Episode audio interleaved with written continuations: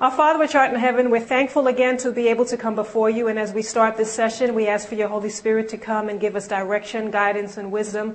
Father, this is a difficult topic because it tugs at so many of the things that we've held dear to us. And I just pray that you may give me the words to share to begin to get us to look at things a little differently. And Lord, you know that I'm in the process of searching and seeking myself. So I ask that you may grant wisdom even in this area. In the name of Jesus, your son, we do pray. Amen.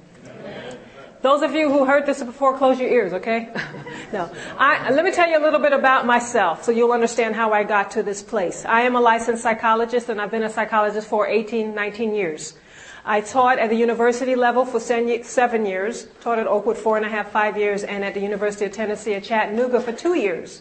Following that, I've been in private practice so I've been at all ends of the spectrum when it comes to psychology. I've worked the, on the uh, university campus counseling students. I've worked with children, even though I'm not a child psychologist. I've done a little work with children, testing and evaluation. Um, I've done research because when I was at the university, I would, we would do research with the students. So I've kind of touched all aspects of it. About two or three years ago, I was on the internet and I ran across a sermon by a pastor. He's here presenting, Pastor Richard O'Ffill. And in that sermon, he attacked a lot of what I had learned. And I went to my husband and says, I cannot believe this man is writing this. He doesn't realize what he's saying. And as I began to study more and more about this, I said to myself, there is something here that I need to pay attention to. And I started doing my own studying, and then I was blessed with the opportunity to work with Dr. Nedley for a little over two weeks in his depression recovery program, and I learned even more about true healing. So when I came back to my practice, I said to my husband, I don't know what I'm going to do because most of the things I've been using in my practice is not biblical, neither is it helping people. Tell you what though, I was padding my pocket because if I saw people for six months or so once a week, I was getting very good money, wouldn't you say? But people, uh, something I failed to mention in my last session, people were feeling better, but they were not getting better. I have to admit that. Why would a person have to see someone for six months and on to obtain healing? Something is wrong with that. And, um, you know, I just realized something. Oh, I'll be talking about that in this session, about how looking, always focusing on the past does not help us. But I started to realize that, and so I am right now not in my practice because I'm asking the Lord to show me what direction I need to take. It means that um, we're living a little differently because the money is not as good. But my husband and I have started a ministry called Be in Good Health because he is a student, correspondence student through Uchee Pines, and we're now focusing more on helping people with their health. And I use the mental health piece that I learned with working with Dr. Nedley in my own research. So you all keep me in prayer as I go through this process. However, as I've been reading and learning about this, the Lord revealed to me, you need to start sharing with people what you're finding of how psychology is coming into our homes, into our individual lives, and how it's coming into the church. I would sit in church sometimes and I'd hear someone say something from up front and I'd say to my husband, Al, that's based on psychology. Al, this is based on psychology. And he would say, you know what, you need to start speaking of this so people can realize this.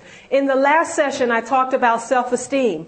I mentioned that the whole concept of self-esteem is based on secular psychology, and even the research is showing now that people with high self-esteem have more problems with drugs and alcohol, have more problems with hostility, have more problems with violence. Even psychologists are starting to realize that now. They're more hostile. All of these things, self-esteem has not turned out to be the panacea that everybody thought it was going to be. And then I looked at the Bible and looked at how the Bible tells us to deny self, to esteem others better than ourselves. And I talked about how that contradicts how secular psychologists are saying we should exalt self. Then I talked about the fact that the servant of the Lord has a quote where she says, this does not mean we should not have a proper self-respect. Because we don't push esteeming of self doesn't mean you go down thinking bad about yourself and that you're worthless. No. We ought to have a proper self-respect based on how we live before God, based on following our conscience. And the research is showing that too. That when people base their self-esteem on external things, they're not going to do as well in school. They're going to have more problems interpersonally.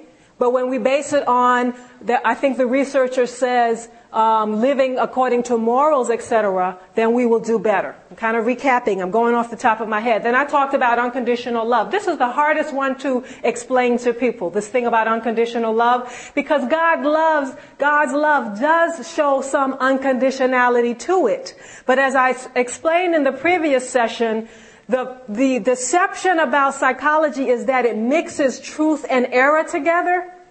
And when truth and error is mixed together, she tells us the track of truth and the track of error lies close beside one another and it can appear to be one to minds that are not worked by the Holy Spirit. And psychology has some great things in it. The problem is the basis of it is sometimes not good. This unconditional love came from um, Erich Fromm, a psychologist who has nothing to do with religion and says we should describe love as supreme and unconditional. And from there, we grabbed that and started to push this unconditional love and started to say that people should have unconditional love for one another. And then Rogers, Carl Rogers, I'm sure you all have heard of him, he talks about unconditional acceptance, saying that we are naturally born good. So if we're naturally born good, and if people just leave us alone and don't put any conditions on us, we will just grow to do everything that's right. Does the Bible tell us that? The Bible tells us that there's none that doeth good, no, not one. And the carnal mind is enmity against the law of God. So that's why I caution people about unconditional love and unconditional acceptance because when you look at the roots of that, it has a lot of humanistic um, concepts to it. Now, I will say there is some unconditionality to God love because Romans 5 8 tells us God commendeth his love towards us and that while we were yet sinners, Christ died for us. So there's some unconditionality there. The problem is what has happened because of us as our human minds, we take this unconditionality and say to ourselves, oh, that means I can eat the way I want, I can dress the way I want, I can worship the way I want, because God loves me unconditionally. He doesn't care. You see the danger? So there's the good part about the unconditionality where he does love us without any conditions, but then there's the other part of how far is that going to take us? Okay? And then I also talked about needs. This is another sticky one. You've heard of Maslow with his hierarchy of needs, right? That you have to have the physical needs met, then the safety needs, then the loving belongingness needs, then the esteem needs, and we will be self-actualized. And his idea that if you don't get these lower needs met, then you'll never reach to the pinnacle of your self-actualization. And we've taken the same needs focus and brought it into our lives in our church. That's what the whole seeker-sensitive movement is based on. Have you all heard of that? Man, not many people have heard of that. You've heard of Willow Creek, right? You've heard of Rick Warren, Purpose-Driven Church. All of these, chur- these churches and these um, movements are based on the idea that these people will not come to church if I just preach the regular things to them. So I have to meet their felt needs, like Maslow says, you have to meet certain needs and they'll grow higher. I have to meet their needs. So I'm going to have all kind of things going on at church to meet their needs and then they will come in. It sounds good. The problem is we stay at that needs and people are not growing spiritually. I want to read something to you that I read in the last one. Bear with me, those of you who were here. Rick Warren, not sorry, Bill Hybels of Willow Creek is now starting to question this move, this push that he has about felt needs. And they're now saying, we made a mistake. This is Bill Hybels from Willow Creek. What we should have done when people cross the line of faith and become Christians, we should have started telling people and teaching people that they have to take responsibility to become self-feeders. Meaning we can't just always um, feed them by fulfilling their needs and everything. They have to learn how to self-feed. We should have gotten people, taught people how to read their Bible between services, how to do the spiritual practices much more aggressively on their own. So many people are starting, they're starting to realize that this push we have is not um, helping people as much as, as much as we can. That's kind of a quick run through of what I did before. Um, and I did the best that I can. So we need to move on to the second part of this presentation, the dangers of secular psychology, part two. And I will say there is a true psychology. Um, and we're going to talk about that later on. So I'm not downing psychology in general. And I also want to say I would love to see the, anybody going into clinical counseling psychology here? No? Uh, there was more at the last session. I'd love to see some of our people get into psychology where they study the brain and, and the workings of the brain and all of these things. So psychology has some very good aspects to it. Usually we get into it and we want to do the counseling, but there's so many, this whole social psychology. I used to teach social psychology in college and there's a phenomenon known as groupthink. Y'all remember those, those where they would show, the research would show that people are afraid to speak up in a group if the whole group thinks a certain way. And I used to use that to explain what's going to happen at the end of time. Some people will not believe some of the things that the government and church and state when they get together is pushing, but for fear of the group, they'll go along. So I'm saying all of this to say psychology has some wonderful things in it. My problem is when they start to talk about the nature of man and how we should change. That's the danger with psychology. And that's what I'm going to be addressing or am addressing in these workshops. Now, let's start here. Emotions and Christianity. Should Christians ignore emotions? What's your thoughts on that? Yes or no? We can't. We were created with emotions. That's why the Bible tells us a merry heart doeth what? Good like a medicine. The Bible, God, Solomon is acknowledging that type of emotion helps us. A sound heart is the life of the flesh, but envy, the rottenness of the bones. So God's word does not ignore emotions. I want to get that straight as we move on. However, the difference is emotions for psychologists are primary. And for Christians, it should be what? Secondary. I was taught in graduate school that I need to focus on people's emotions. How does that make you feel? You know, that's, that's the first, one of the first questions I would ask people. Oh, you probably felt, what feelings did that do to you? Tell me about the feelings that that brought out. And we'd spend session upon session talking about the feelings and, and, and, and I made a lot of money by doing this. And we have to be careful with that. Let's look at some of these feelings. Anger. Secular psychologists, psychologists tell us that we should express anger and we should vent it. That's what I taught people. Remember, you might have heard when psychologists used to say, if you're mad, take a pillow and start hitting it. Do you remember that? That's a, that's a psychological belief that if you get it out, then that's better. Some of you may not have heard of these two women. They wrote a book called The Courage to Heal. I used to use this book a lot with my sexual abuse survivors. And in there, they're saying, listen to what they're telling sexual abuse uh, survivors is the word now. You may dream of murder or castration referring to the perpetrators, those who abused you. It can be pleasurable to fantasize such scenes in detail. Let yourself imagine it to your heart's content. This was, I used to, oh God, forgive me. I used to actually tell people to read this and, you know, feel the anger towards the person who abused you and you molested it. Whatever you want to think about what that person has done to you and would like vengeance to be put upon that person, just imagine it and dream it. Helping them to express that anger. But is that God's way for dealing with anger?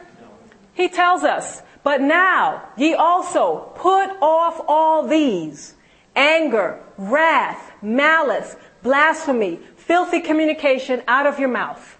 Let all bitterness and wrath and anger and clamor and evil speaking be put away from you with all malice, and be ye kind one to another, tenderhearted, forgiving one another, even as God for Christ's sake hath forgiven you. You know, I meant to mention this in the last session. I have a book that I've written on this. Christians beware. We have a booth here that if you're interested in getting this, we have it here. Um, and I also have a DVD of the first session that I did at a church. So if you're interested, we have that here um, at the session. You could check us out at our booths. Now the secular evidence is telling us evidence indicates that it is unintelligent to encourage persons to be aggressive. Psychologists are kind of changing their tune. Not completely. Most research now says that catharsis, that's a famous psychological word for just letting it all out, isn't helpful and may do what to a person's hostility? Increase it. So this thing about venting it, expressing it, can actually increase your anger instead of making it better. So then, this is a text I used to use. So the people used to say, what the Bible says, and I would say that, be ye angry and sin not. Which said to me, it's okay to be angry as long as you don't sin. Let not the sun go down upon your wrath. See, that's what I would do as a psychologist. I would take psychology thinking and then use find scripture to support what I thought as a psychologist. And this was one of them. When people would come in and say, I shouldn't feel angry, I said, no, the Bible says be ye angry. And sin not. What's that? That's a pretext. but I went to the Bible commentary and I thought this was a good explanation. The anger here in Ephesians 4, 28, 26 spoken of is righteous indignation. Righteous indignation has a most important function in stimulating men in the battle against evil.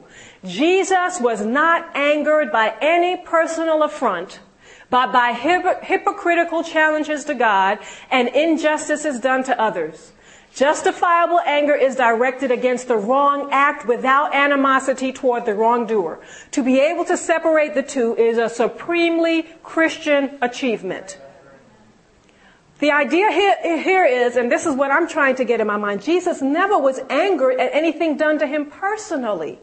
Only when it was done to others who were less fortunate or it was done against God and His Word. And that is what we need to be encouraging. I was about to say something and I just blanked on it. I remember working with a woman um, when I started to change, and she came in very angry at her husband who had an affair on her.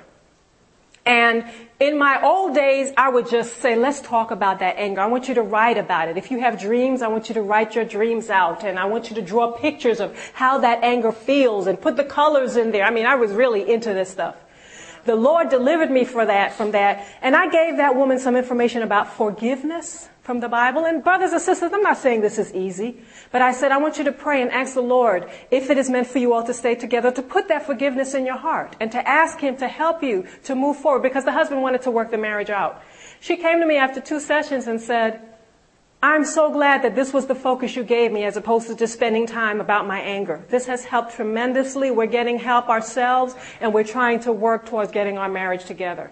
Now I'm not saying in all cases the marriages will stay together, but even if they did decide to go their separate ways because they had biblical, she had biblical grounds for divorce, if she held that anger in her, it would just come out in so many different ways. And God um, was able to use that situation. In um, God's amazing grace, we hear from the servant of the Lord, it is not the petty feelings and emotions that are to be examined. Closely to study our emotions and give way to our feelings is to entertain doubt and entangle ourselves in perplexity. We are to look away from self to Jesus. So we have advice of how we are to deal with emotions. Let's look at another emotion, guilt. This is by a psychologist. Guilt is the worst experience known to humans. It makes you feel unworthy and miserable. It is caused by thinking you have done something wrong. You are taught to feel guilt when someone judges you about anything. How you dress, how you think, what you do. And she says, this is Dr. Uh, uh, Doris Jeanette, there is no right or wrong, only experiences to learn from. So get out there and enjoy learning and living and growing. Toss guilt out. So many psychologists are pushing this idea that you should not feel guilty because it's a terrible emotion and it just leaves you feeling judged and condemned. Some truth, some error. The more sinful and guilty a person feels, the less chance there is he will be a happy, healthy, or law-abiding citizen. He will be a compulsive wrongdoer. This is Albert Ellis, a famous psychologist. We're just talking about how this has come in. Now let's see its impact on Christianity. Feel good services. If we're not supposed to be, feel guilty at all, I don't want to come to church and hear a minister point out things that's going to convict me. Because guilt is a bad thing. You see how that's coming in? So my services should be happy and joyful and good music, upbeat music, because guilt is a bad thing. Move away from pointing out sin and calling people to confession and repentance. And this was by a psychiatrist who's not even a Christian. Read what he says. Where indeed did sin go? What became of it? The very word sin seems to have disappeared. It was once a strong word, an ominous and serious word. It described a central point in every civilized human being's life plan and lifestyle. But the word went away. It has almost disappeared. The word along with the notion. And when you look at this push on, we should not feel guilty, who wants to hear about sin anymore? That's going to lead me to feel guilty. And he's asking, where did that word go? Where did the concept go? But the truth is, for all have sinned and come short of the glory of God. And I just came up with this myself. No knowledge of sin leads to no guilt. You won't feel guilty. No guilt leads to what? No confession and repentance. No confession and repentance leads to no forgiveness. No forgiveness leads to no salvation and no victory over sin. Some people don't think that's possible, but we won't talk about that today. No victory over sin leads to eternal death and no eternal life. So it starts with this and it can, I'm not saying all, always will, but it can end up here.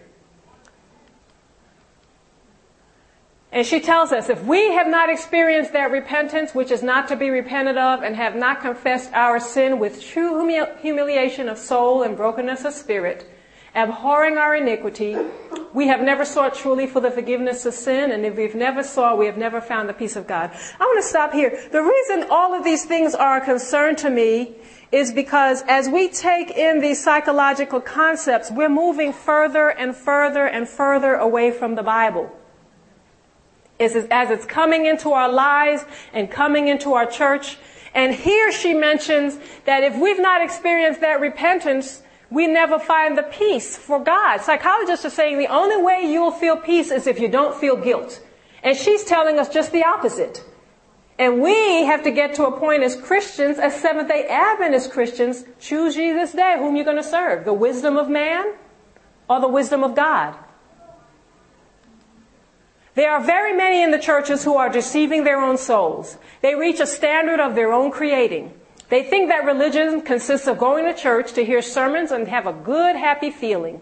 They do not comprehend that if they ever reach heaven, it must be by daily self-denial and conflict. This fair-weathered Christianity will not do in the time toward which we are rushing. Under the sun, under the sun of scorching trial, all such will be found what?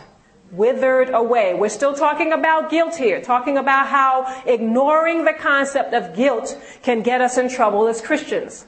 I like this. How many of you heard of the book Hidden Heresy? Some of you have. I got, I was able to be blessed and Pastor Mostert, um, wrote a forward for me, and those who heard the story earlier, I'm going to say it again and here. He wrote the forward for the book that I have available here, and he was um, attempting to get a graduate degree in psychology at a Baptist seminary or something. At the end of one of his classes, the chairperson of the department, who was a Baptist minister, came to him and says, "I have all of Ellen White's books."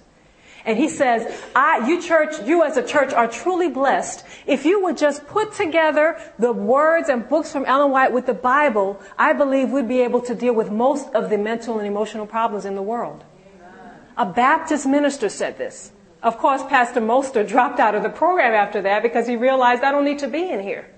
But we don't realize the power that we have in our hands as Seventh day Adventists. So in his book, he says this, when a sinner wanders into the church and sits through skits, mimes, interpretive dances, and the like, and yet never hears a clear, convicting message about his dangerous and tenuous spiritual situation, that he is a depraved sinner, oh, psychologists would not like that thought at all depraved. Earlier in my last session, Erich Fromm, the guy who helped us coin the phrase unconditional love, says that the idea that we're sinners and have nothing good in ourselves promotes self-hatred. So they wouldn't like that thought. That he is a depraved sinner headed for eternal fire because he is a daily offense to a holy God. How can that be called successful? You could achieve the same level of success by sending a cancer patient to receive treatment from a group of children playing doctor. A sinner must understand, must feel guilt, the imminent danger he is in if he is ever to look to the Savior. Again, I'm going to repeat. The idea that we should not feel guilt as pushed by secular psychology goes against our experience as Christians. We have to be careful. That's why the Bible tells us, if we confess our sins, He is faithful and just to forgive us our sins and to cleanse us from all unrighteousness. That's the hope, brothers and sisters. You feel the guilt, but you recognize that our God tells us he, an, he is our advocate right now in the most holy place. And if we uh, confess our sins when we feel that guilt, He will be faithful and just to forgive us.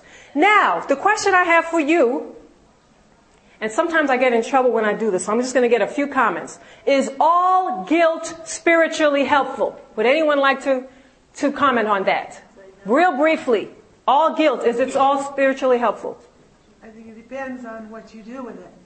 It depends on what Your response. To your response, what you do with it. Anybody else have any thoughts on that? Oh, I wish I could get you. Repeated guilt when you've been forgiven doesn't do you any good. Amen. Repeated guilt when you've been forgiven doesn't do you any good. Can you speak up loud? Yes. I think it depends on the source of that guilt. Mhm. The Holy Spirit convicts our heart. So if the Holy Spirit convicts us of a sin, then it is good. But if the devil is reiterating something we've done, it's not good. Amen. Very good. Y'all are on top of it. Consider Peter versus Judas. Did they not both feel guilt? Yeah. Peter felt ju- guilt when he betrayed the Lord. Judas felt guilt when he betrayed God as well. But what happened to the two of them? The Bible tells us, for godly sorrow worketh repentance to salvation, not to be repented of, but the sorrow of the world worketh what? And we see that with Judas and Peter. Peter's guilt led for him to ask for forgiveness and turned him to God to obtain that forgiveness. Judas's guilt left to self-condemnation and led to suicide. So don't, please understand what I'm saying. There is an unhealthy guilt that will not lead us to cross and to forgiveness. And in that way, psychologists are correct. But they're not correct when they tell us to avoid guilt completely because we can miss out on salvation. You see that? Again, Satan is so sly how he does this. That's why I say truth and error mixed together. Now, let's look at this. Psychoanalytical theory came from our friend right over here is a picture of Sigmund Freud. And in the first session, I talked about how Freud said we have to understand the impact of childhood to resolve our problems. He says if you don't understand childhood, you will not be able to resolve your problems. And that's what I spent a lot of time in and made a lot of money doing. I spent sometimes with one client about two years talking about their childhood. I had them draw pictures. I used to do guided imagery where I'd have them close their eyes and go back to visualize the first house they lived in and how it felt and who was there, the color of the walls. I mean, it was amazing the things I did with people. And they were learning. Oh, they were learning so much about their childhood. More and more Christians now are trying to gain insight about their childhood. I don't know how many of y'all have heard of Charles Stanley, but this is his quote. If we don't deal with the little boy or girl inside, we cannot know the God of the Bible. We need to understand that little girl and little boy inside, which is the childhood side. There are even workshops going around now, and um, I have to be careful with, but workshops, I won't entitle them, that's talking about our need to understand the wounds of childhood and all of that. They're being, they're very popular in many churches nowadays. But the truth is, focusing on childhood keeps us in bondage to the past. We never move past the past. That's why Paul tells us, forgetting those things which are behind and reaching forth unto those things which are before, I press toward the mark for the prize of the high calling of God in Christ Jesus. We're not to be in bondage to our past. If I spend all this time, now I'm not saying it's, it's wrong for you to understand. I have a problem with anger. My father had a problem with anger, and that's who I got it from. I'm, so some of that insight can be helpful for talking about it once or twice. But continuing to talk about it gets us nowhere. It keeps us in bondage to our past. And the Bible also tells us, again, the apostle Paul says, therefore, if any man be in Christ, he is a what? New creature. Old things are passed away. Behold, all things are new. Yes. You have a question? Yeah. Um, I will have time at the end. Can you write it down and remember? Okay. I definitely will address that at the end. There's even some secular perspectives on this thing about focusing on childhood. Memories can be false. There's a psychologist known Elizabeth Loftus, and she's done a lot of um, research on eyewitness testimony, and she found that sometimes people say they've witnessed something, and if you get five or four, four or five people, they're all telling you that they saw something different. And so from there, she started to study memory and find out some of the things we say happened back then might not have really have happened. And she says, with the passage of time, the memory traces seems to change or become transformed. These distortion can cause us to have memories of things that never happened. I actually have had cases like that where people came to my office and they said, my mother and father did da da da da da da da. Then I get other family members in there and they're saying, we don't remember this happening the way our sister or brother is saying. Um, you know, if you're getting several of them, there are some situations where certain families we use the word collude against one another. So I'm not saying that can't happen, but memories can change and, and, and that's problematic. The other truth to this is we can't truly know ourselves, even if we do understand the childhood, because the Bible tells us the heart is deceitful above all things and desperately wicked. Who can know it? So psychologists say you can know yourselves better if you understand your childhood, but the Bible tells us different because we can't truly know ourselves. It covers up sometimes the real cause of our problem, which is the three letter word is often with I in the middle. Sometimes this focus on childhood can cover up the real cause of, and I say some of our problems because I don't want you to get the impression that I'm saying that every time a person has an emotional problem, it's because of some sin they committed. That is not true. But there's sin in the world in general, and psychologists are ignoring this because now instead of sin, there's disease. Alcohol is a disease now. You know that, right? Instead of sin, there's addiction. People don't lust anymore or give themselves over to lusting as in Ephesians 4:19. And we're using these words freely as Christians. Instead of sin, there's what? Dysfunction. I come from a dysfunctional family. Who does it? Can you tell me?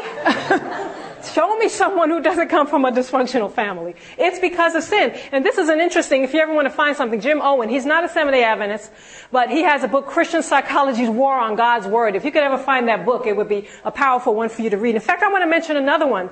This is a secular psychologist. I'd like for you to all to look this book up. It's called Manufacturing Victims. Um, I'm going to mention something she says er, later. Are all psychological problems caused by individual sin? No. We have to be careful with that. If we see someone struggling with depression or anxiety, we have to be careful not to say there must be some sin in their life. They lack faith. You know, on and on and on. And there may be some grains of truth with that, but we have to be so careful because people are really dealing with some deep things sometimes and we have to recognize how they can be helped. What about psychological therapy or counseling that doesn't focus much on childhood? Some psychologists don't pay a lot of time focusing on childhood. They use what's known as behavior therapy to help people change behaviors. So the question is, oh, well, if they don't focus on childhood, maybe we can go to that type of psychologist. But there's a problem. It can be helpful, but they do not lead to heart change. So if you have certain destructive behaviors, there are some techniques that really can help you stop certain destructive behaviors. I've used them. I found that they're helpful. But there's a danger that the person can go back into that because the, uh, the psychology does not address the heart change. And that's the only thing that will give lasting changes in our behavior. I worked at a, an agency that specialized in treating sexual offenders. And we use all kind of behavioral techniques to help the sexual offenders. Sad to say, we're all adults in here, so I can mention this one. We used, I, I didn't do this. I stopped working because my um, supervisor at the agency said I had to do this, and I said I can't do this. We had to teach them forms of using self-abuse, so they would abuse themselves instead of abusing other children. Behavioral. It stopped them from abusing other children, but it started other problems as well. So they did a lot of behave. Some of you all don't know what self-abuse is. Um, I, will just say it. It's masturbation. Okay? And that's a behavioral change, but in the psychology wor- world, the idea is self-offenders can't be cured, just controlled. And that's because psychologists don't look at the heart change. Of course they can't cure them without changing the heart. The problem with depending on therapists is that the Bible tells that cursed be the man that trusteth in man and maketh flesh his arm. I had a woman that I worked with for about two or three years and I was like her pill. She was a sexual abuse survivor. She'd come into me every week and if she missed one week, she would just go crazy. And what I found out as I started to learn more about the truth, I was, this woman was too dependent on me. And that's what happens a lot when we go to these therapists. We become dependent on man, and the Bible says, Cursed be the person that trusteth in man and maketh flesh his arm. The essential role of every Christian is to learn complete dependence on Christ and not upon man. That's the essential role. Oh, we're running out of time. Okay, let's move along here. Um, and then the other thing about going to see therapists is we don't recognize that suffering is in our life for a reason. Now no chastening for the present seemeth to be grievous. Nevertheless, afterward it yieldeth the peaceable fruit of righteousness unto them which are exercised thereby. Some of us run to therapists because we're trying to avoid suffering. We're trying to avoid pain. And some of you may be reading the Sabbath School's lessons now. We're seeing that trials work wonderful things in our lives. And when we run to therapists to avoid that, we're missing out on a lot. And that's why in 1 Peter, Peter tells us, Beloved, think it not strange concerning, concerning the fiery trial, which is to try you as though some strange thing happened unto you. But rejoice inasmuch as ye are partakers of Christ's sufferings, that when his glory shall be revealed, ye may be glad also with exceeding joy. This is not easy though when we're going through things. But the Bible gives us this admonition. Why have psychological theories and therapies become so popular in the church? Why do Christians automatically turn to the psychological wisdom of men when they are experiencing problems of living and emotional turmoil? Perhaps one of the reasons is that we do not comprehend the wisdom of God through the process of suffering. When anyone despairs of God in the midst of suffering and thereby turns to psychological theories and therapies, they not only lose out on the possibility of spiritual growth, but they postpone the real help that God both promises and provides. That's the danger of depending on therapy. Now the secular evidence. This is the woman who wrote the book Manufacturing Victims, Dr. Tana Dineen. She was a clinical psychologist and she started to study psychology and she recognized I don't need to do this anymore because she says clinical psychology seeks to categorize people in debilitating ways and turn them into victims and patients. That's all you hear. Psychologists now translate all of life into a myriad of abuses, addictions, and traumas. And she goes on to talk about how we're making so much money by turning everything into abuse, addiction, or trauma.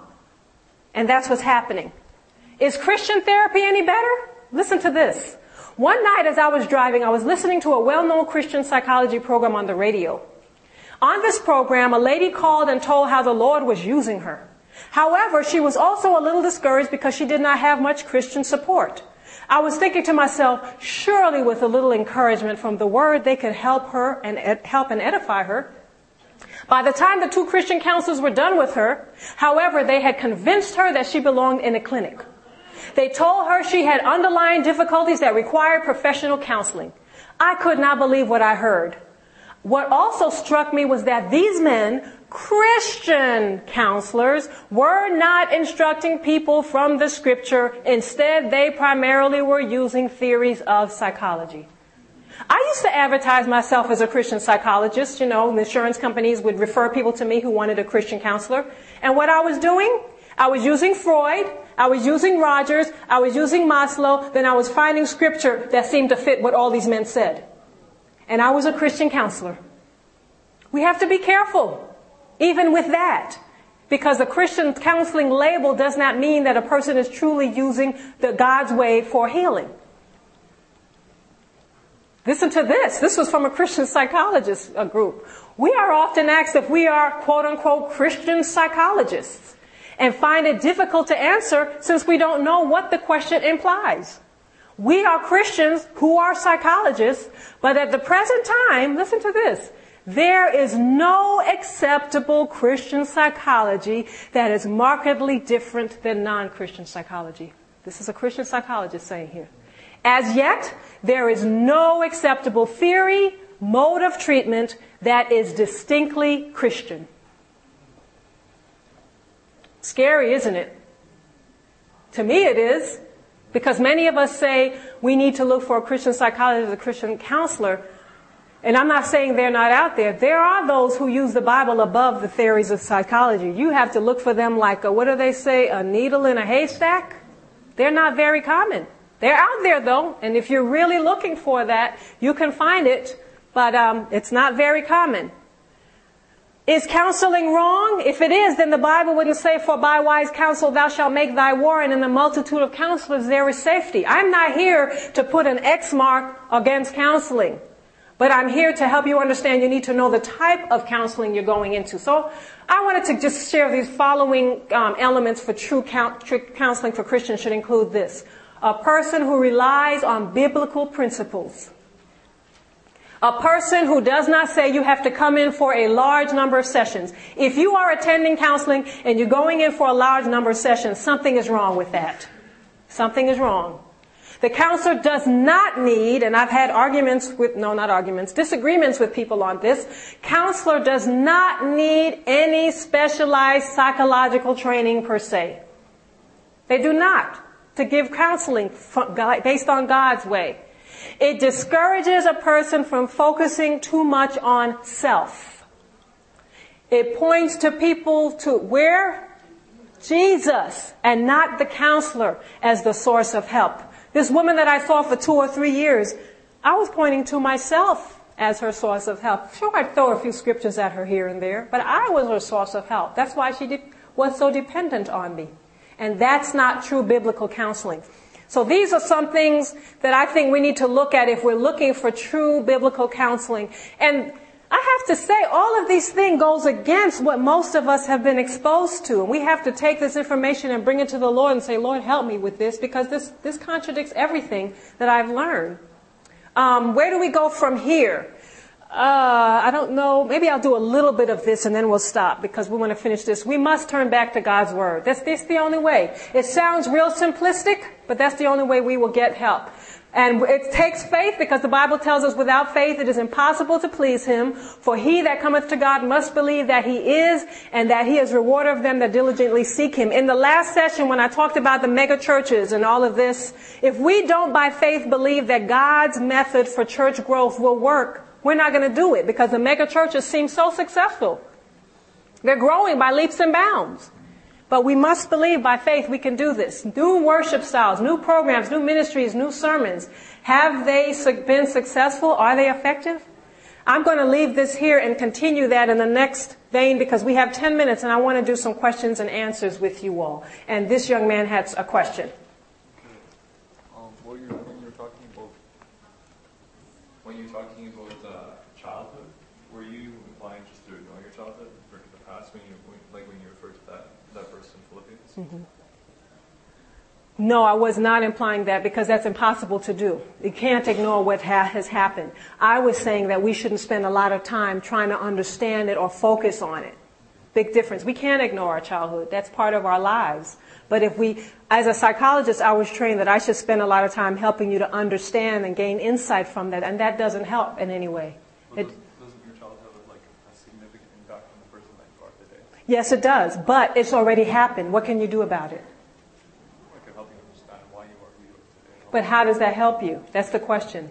It helps you with your identity, though, No, it does not. It, it does not. That's the thing. That's the, that's what psychology has ingrained into us. If you spend a lot of time focusing on it, it does not help because it's already happened and we have to deal with the future right now and see what we can do about becoming the people who we are to be and not focusing on understanding a lot. Yes. I have a question, but hopefully to answer uh, this question. Um, last, I think it was last evening in the sermon, that's why he said we have to be born again. Amen. Because the carnal nature, we will have things that will happen because of our past, but that's why Christ says be born again, and all that is done away with. We are new creatures. I yes. In our Sabbath school class, um, there are individuals that experience depression over mm. a long period of time, and the question was, can Christians be in a state of depression? Yes. And how do we address that though? Yes, they are. How do you tell someone you're in a state of depression? What can you point them to in the Word of God? Oh, well, I can point them to a lot of things about changing our thoughts in the Word of God because we find out depression has a lot to do with how we think. And we have to learn how to replace the thinking that brings us down with the Word of God, number one. But a lot of people who are depressed, as I learned from working with Dr. Nedley, I'm looking over here because he, he was here earlier, it's dysfunctioning of the brain. And we need to help them to understand there's some things in your lifestyle you need to change to help your brain to function better. And that pulls them out of the depression as well. So no, yes, Christians can become depressed if they're following the wrong lifestyles. They're not eating right. They're not exercising enough. They're not getting enough sleep. That's real. And we can't ignore that. So very good question. Yes. Yes. What about Carl Jung and personality tests? Oh boy, Carl Jung and personality tests. You know, there's some merit to some of those tests. Um, because sometimes they're legitimate in terms of distinguishing different personality characteristics. But my problem is, so what? Okay, I find out that I'm an introvert. Okay. Uh, I find out that I um, have problems with discipline or procrastination. It still goes back to we have to turn to God for our help in these areas. But so, I mean, some of them are legitimate. But you know, Carl Jung was as spiritualist as you can get. I don't know if you'll realize that. He was deep into the occult. And I'm afraid of people with that kind of perspective you know, using them as to help people, especially when it comes to the mind. Not saying we can't use people who don't believe in God, but when it comes to dealing with the mind, if people don't believe in God, I think we need to be careful. Yes. If I know my temperaments and uh, other people's, also we can unconditionally accept each other. he, he said, if I know, uh, if we know each other's temperaments, then we can unconditionally accept one another. He was being facetious. This is a past over here. He's being funny. um, just a question. I'll try to speak loud. Okay. Um, I think that a lot of these methods should work if you're in a, like a private practice or something where persons may come seeking a Christian perspective. But I'm supposed to be going into the schools. How do you bring Christianity in the schools to children who need it, but the, when the system is telling you that you can't? Yeah, well, you have to rethink what, what you're going to do. I mean, honestly. And the other thing is, I've seen, I have, since I've um, become more knowledgeable, there's a way you can present the Bible and not even say the Bible to people. You can pull principles out the Bible, like for example, if a young with a per- working with a young person and the teachers all they know is self-esteem, this person doesn't feel good about themselves. You can talk to that young person about um, what are some actions that you're engaging in that helps you have this view of yourself. You know, you could talk about adhering to what their parents have told them that's true and things like that. So there are principles you could pull from the Bible and not slap the Bible on top of it. But that's going to take, I'm going to tell you, young lady, that's going to take a lot of study and prayer on your part. But it can be done. It can be done. Are you're going to be a school psychologist? Oh, well, you won't be going doing some of this stuff I'm doing. It's more testing for IQ and all of that. Even developing um, like IEPs and stuff, you still have to get the principals to give to the teachers. How do you give them those principles without saying read your Bible? Oh, okay. But IEPs, they're not based on these, from what I understand. Really? Oh, little did I know. You have to pray about that. I don't have a, a, set answer for you. But I do think if you study the Bible enough, you'll be able to pull principles out to help them. I really do. That will go against some of what they're t- teaching, but if they follow it, they'll see differences more than the typical IEPs. I just have to believe by faith that that can be done. Yes, in the back. Dr. Parks, really quick, I, um, I think you are being recorded. Yes. Oh, I'm so sorry. Oh, yeah. The other thing is, um, you, you have absolutely touched on a huge need, absolutely, that I haven't seen. I also work with the schools, um, have a lot of background in psychology, and what you are saying is so needed. My question is, um, you did mention it's finding a needle in a haystack, but if possible, if you and Dr. Benry have actually started maybe a, a movement of trying to um, network. That's a good idea. Not only that, in all our, even in our admin system, the schools, the, the universities, the textbooks that we are required to read. Yes. It's all steeped into yes. all the things that you are saying, and having that mindset to even push changes in the school system that our church, you know, supports. Yeah. Yeah, that's a that's something. No, no one that I know has addressed that. But that's you know, sister. It's funny. well, praise the Lord. Um, but the the problem is, what was I going to say? Um, I have repented to the Lord many of times for the things that I've taught students. I often want them to, I'm like, Lord, let me run across them that, that I can say to them, Freud was wrong, throw him out.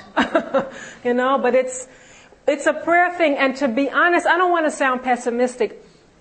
I don't know if the system is going to change. I think we as individuals, as God gives us insights, we will change. But this is so ingrained in the system, I can't see it changing, to be honest with you. Is, is there an association of uh, Adventist psychologists? Yes, there is an association of Adventist psychologists. but they use all of this. You know, sad to say. I- them be born again. Help them be born again. uh, this is this message.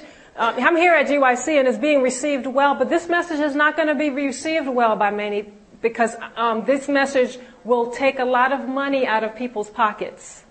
And we have to pray for our brothers and sisters because I believe the majority of Adventist counselors and psychologists who are doing this really believe they're helping people. I don't believe they're being malicious. I don't believe they're trying to deceive people. I think they are deceived. And so we need to pray that God will unlock their minds because it was a hard process for me. I'm going to tell you, we're living, and our Lord has blessed us, but each month we're saying, okay, Lord, where are our bills coming from? Because I refuse to practice like this anymore. I'm not preparing myself of any kind of martyr, but I just know this is not God's way. I'm convinced of this, and I have to follow His way, whatever that means. I have another hand that I see? No? Wow. Oh, yes, I'm sorry. Go ahead. Um, I don't, I was talking to you earlier about just arguing over linguistics, but I did want to um, see what your opinion might be on using a word, the word guilt and then the word as opposed to conviction. Hmm. Okay.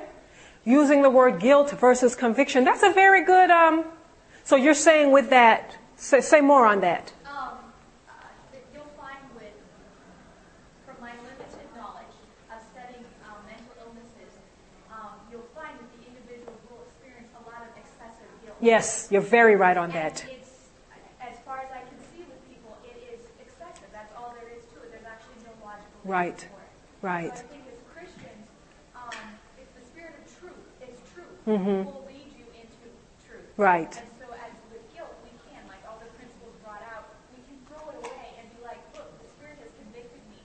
By faith, I am going forward. Amen. And I'm not going to focus on that. There's nothing more I need to say. You've said that well, and you. I'm glad you brought that out.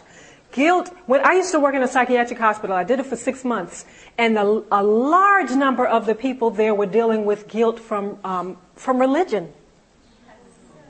I, ha- I hate to say it. Um, they didn't. uh, They and notice I said religion. Big different versus Christianity and spirituality. From the do's and don'ts of religion and they can't measure up enough or is God really going to burn me in hell or all these kind of misconceptions. So guilt can be very damaging. We have to be very careful with that. So thank you sister for bringing that up. Yes. Anybody else? Okay. Last question. I deal with a lot of at-risk youth. Hmm. And, um, I'm, I'm in the schools as well. Okay. But the schools that I'm in, a lot of the kids, it's, they've written them off so much Yes. that they allow me to utilize my testimony, Wow. utilize the Bible as well. Right. And uh, I do a lot of follow-up work. It's a lot of hands-on, but it's hard to deal with them utilizing the Bible because a lot of them have negative connotations when Mhm. it comes Mhm. to the Bible Mhm. and when it comes to church because of something that may have happened Right. in their past with their parents or something. Mhm. How do you get past that? The, of them not dealing with the Bible. Yes, because of the negative connotations Right. associated Yeah. with it from that. Let me repeat the question. He said he works with a lot of at-risk youth who are, the, the, the schools has basically kind of thrown away, for lack of a better word. But they don't want to hear anything about the Bible because they've had negative experiences in the past about the Bible. So how do you deal with that? The first thing is that you need to be a living Bible yourself. I mean, when they see how you respond to them, because I've seen this happen time and time again. When you live out those principles and some way down the line you mention church or Christianity or something, they're going to remember, I saw this person and he represented this. I want to move towards that. That's the first thing I could say. Um, and after that, I have to say you have to pray. But what I, as I said to the, the young lady here, if you really study the Bible, you could pull out principles to use for them where it says that, um, if your enemy, uh, oh boy, I'm forgetting the thing about heaping coals of fire on them. You can explain to them instead of fighting these people back, you trick them and treat them nicely and see what this bully will do to you. You know what I'm saying? So you can pull principles out the Bible and share it with them and never mention the Bible. But again, that's going to take study on your part. It can't be just done flippantly. You have to study and say, Lord, show me some principles I could use. And you know what I wanted to mention with the at-risk youth too. In education, Ellen White talks about how labor, I think it's Educational Ministry of Healing, how labor is good for idleness. I wish if, if your school will trust you, you could be innovative and, and find something where these youth can do something to build things or to, to, to grow gardens or something. Because that's about, been found to be very effective with at-risk youth. You could be an innovator in that area and see how that works. You never know. Okay, thank you so much. And may God bless you. Stop by our booth. Support our ministry if you can. God bless you. This media was produced by Audioverse and Hope Media Ministry for GYC, Generation of Youth for Christ. If you would like to listen to more great media like this presentation, or if you would like to learn more about GYC, please visit www.gycweb.org. You can also find great witnessing media at audioverse.org and at hopevideo.com.